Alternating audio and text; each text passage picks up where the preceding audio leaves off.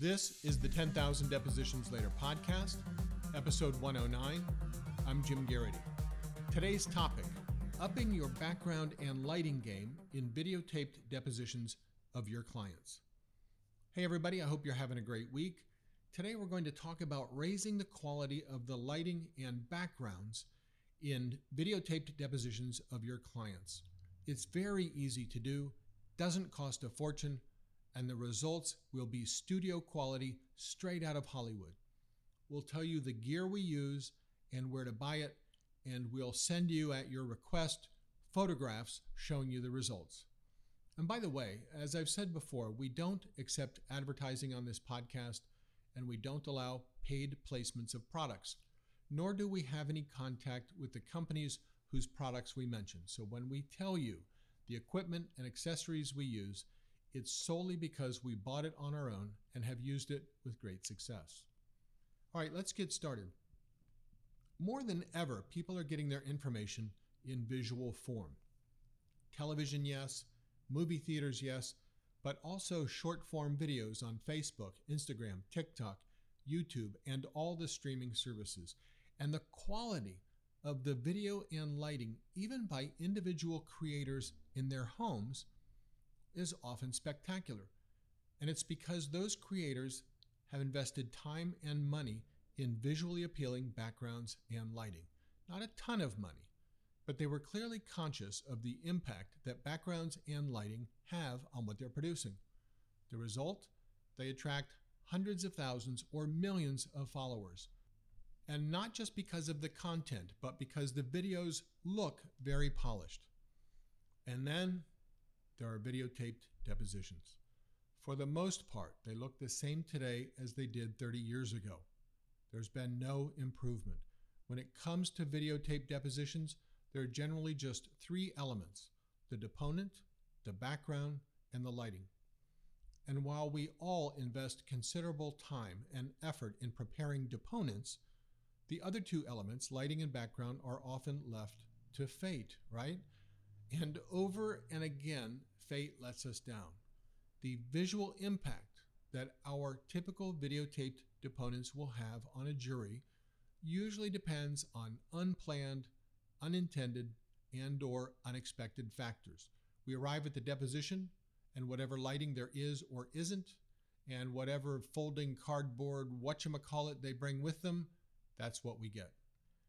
Even in our own offices, it's unlikely that the lighting or the background behind our clients are designed for high impact talking head videos.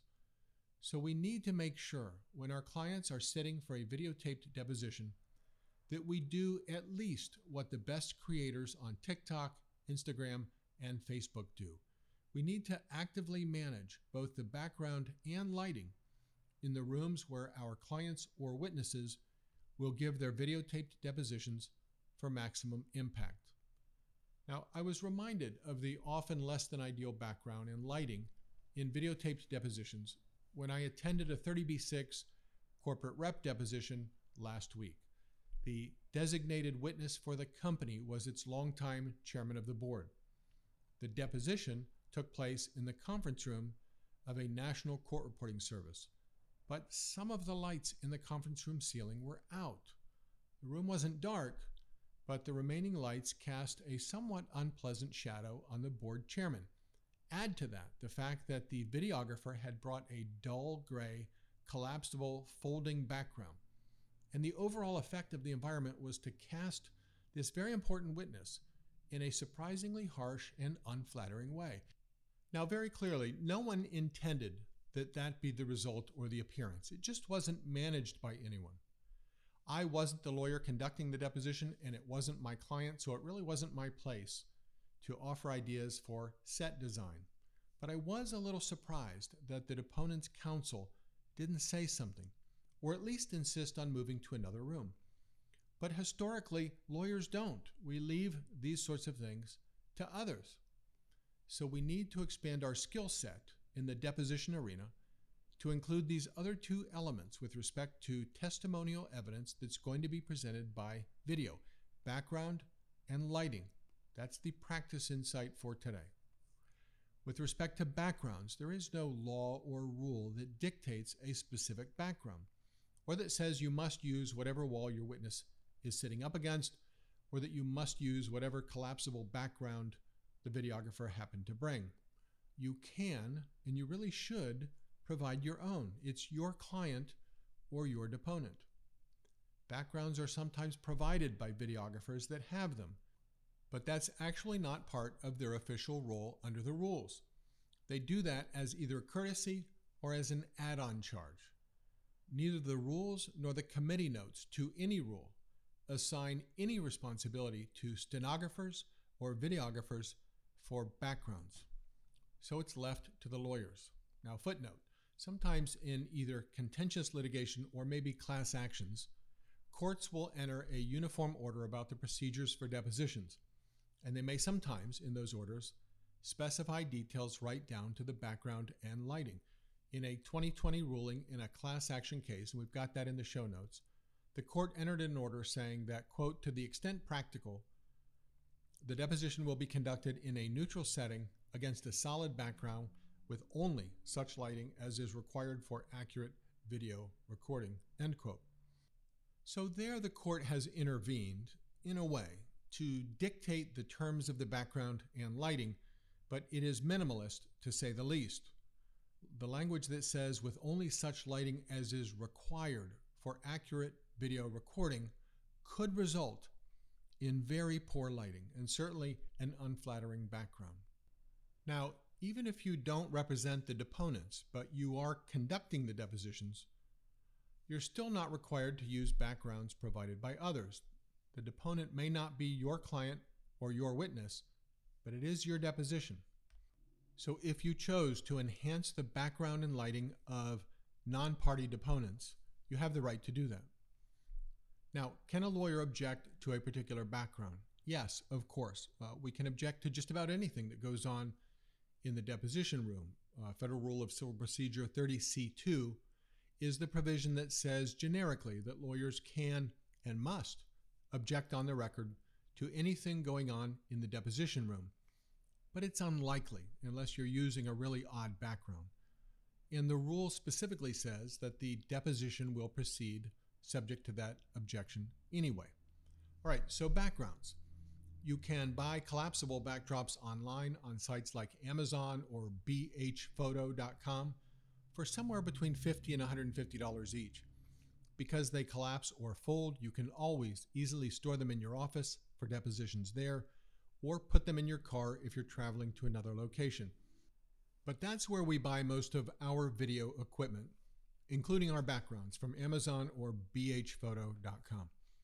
And if you represent clients or witnesses who typically only appear at trial by videotaped depositions, such as experts, physicians, senior executives, it's really worth investing in a range of backdrops so that you can choose colors and hues that are especially flattering and may be tailored to a particular deponent's features.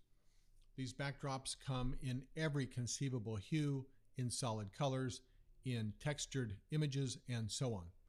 And of course, once you've picked an appropriate background color, you can then work with your client or deponent to choose an outfit that looks absolutely stunning against one of the backgrounds, just as you would discuss apparel with a client or deponent who will be appearing live at trial. Figure a range of backgrounds, maybe five to seven, might set you back somewhere in the range of 500 to $700. Now, I know that's a real investment, but it's really going to amplify the power and impact of your deponent's testimony. And compare that to what I saw this week with a board chairman sitting in a poorly lit room that nobody chose with a dull gray backdrop.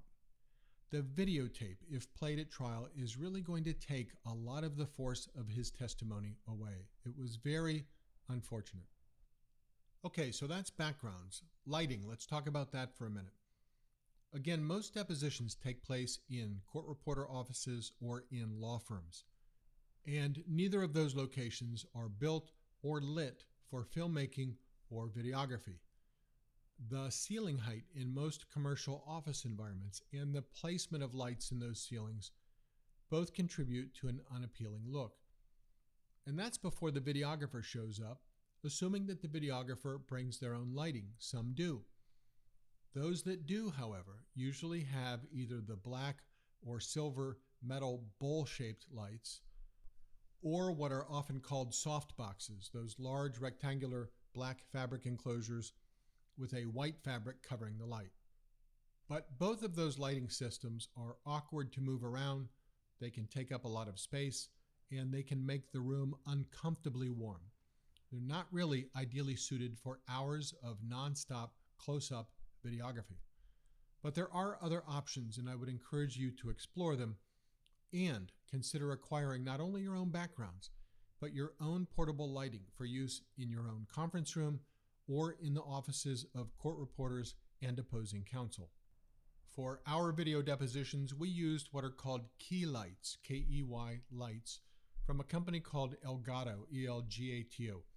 The key light is a flat, professional quality LED panel, zero heat, glare free, and color adjustable, which is fantastic, from a color similar to Arctic white to a kind of sunset amber that really softens skin tones. Because these key lights throw off no heat and no glare, they get around the problems of those bowl shaped lights and soft boxes that some videographers will bring with you. Now, our key lights ran us about $200 each, although we've seen them on sale occasionally for around 150 each. Again, not pocket change, but definitely a high impact investment.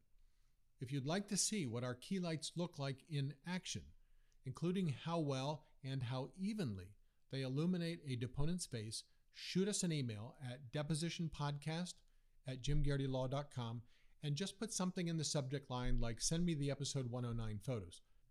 We took some shots for you in a typical conference room and we reduced the file size of the photos, so hopefully emailing them to you won't be a problem. But we took some sample shots for you in what we think was a typical conference room so you can see how the key lights improve the deponent's appearance.